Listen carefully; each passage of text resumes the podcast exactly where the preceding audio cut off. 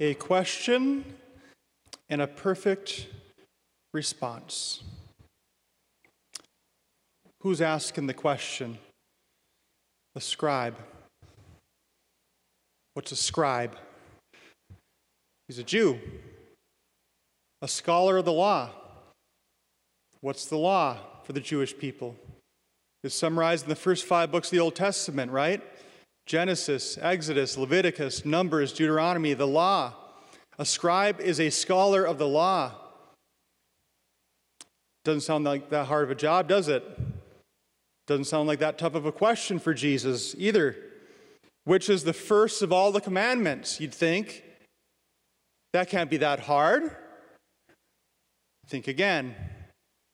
According to Jewish scholars, if you go through those first five books of the Old Testament, in number all the different commandments and law that laws that God gives to the Jewish people. Do you know how many there are? I only know this because I read a book. 613. 613 laws and commandments, some of them very well known, 10 of them really well known. You probably know them. Some of them not very well known. Let me give you one of the more obscure ones, where the Jewish people are told that you shall not boil a calf in its own mother's milk. Let me say that again. Do not boil a calf in its own mother's milk. And to this day, do you know how the Jewish people interpret that law as part of their dietary restriction?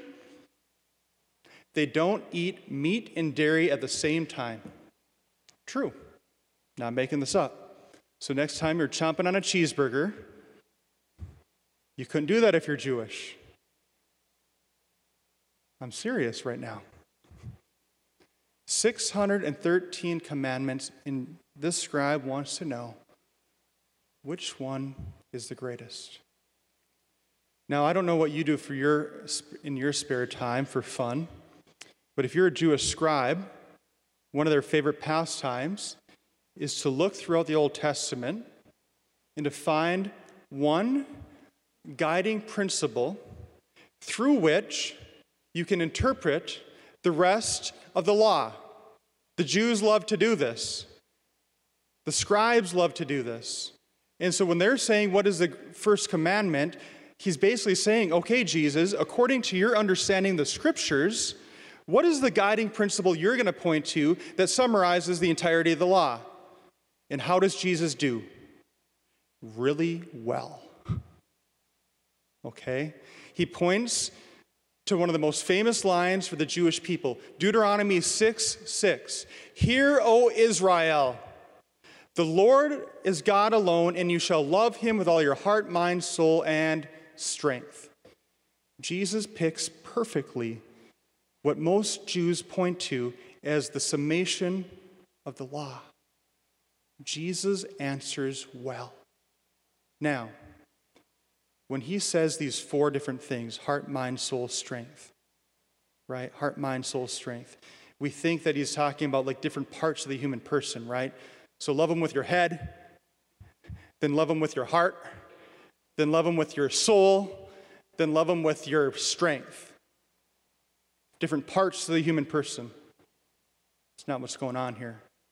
All four of those words, heart, mind, soul, and strength, are simply ways of saying this love God with every ounce of energy you have. Love God with the entirety of your person. Heart, mind, and soul and strength are just ways of speaking of the entire person. So, this, like saying four different times, love God. Now, here at St. Mary's, we're in a pretty good run. We've had and will have six funerals in about 12 days. It's a lot every other day for about 12 days.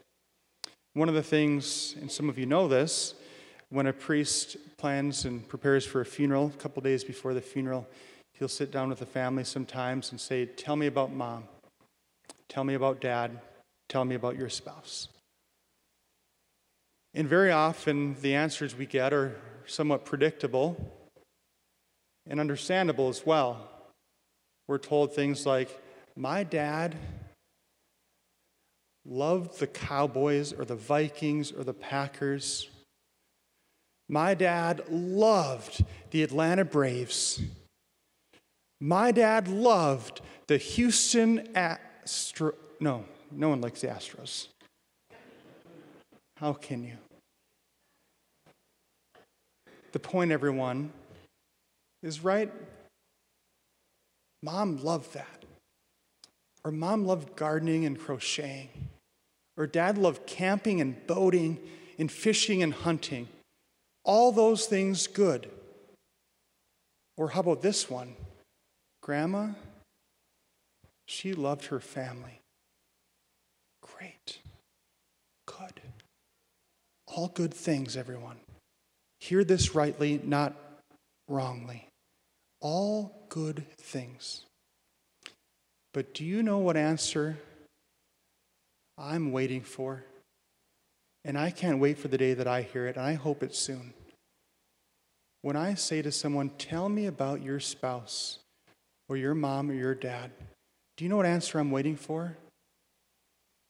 My mom loved God. My husband loved God. Because in the end, everyone, what else is there? We are pretending, we are numbing ourselves, we are just faking it. What else is there that matters than loving God above all else? My dear friends, please love God.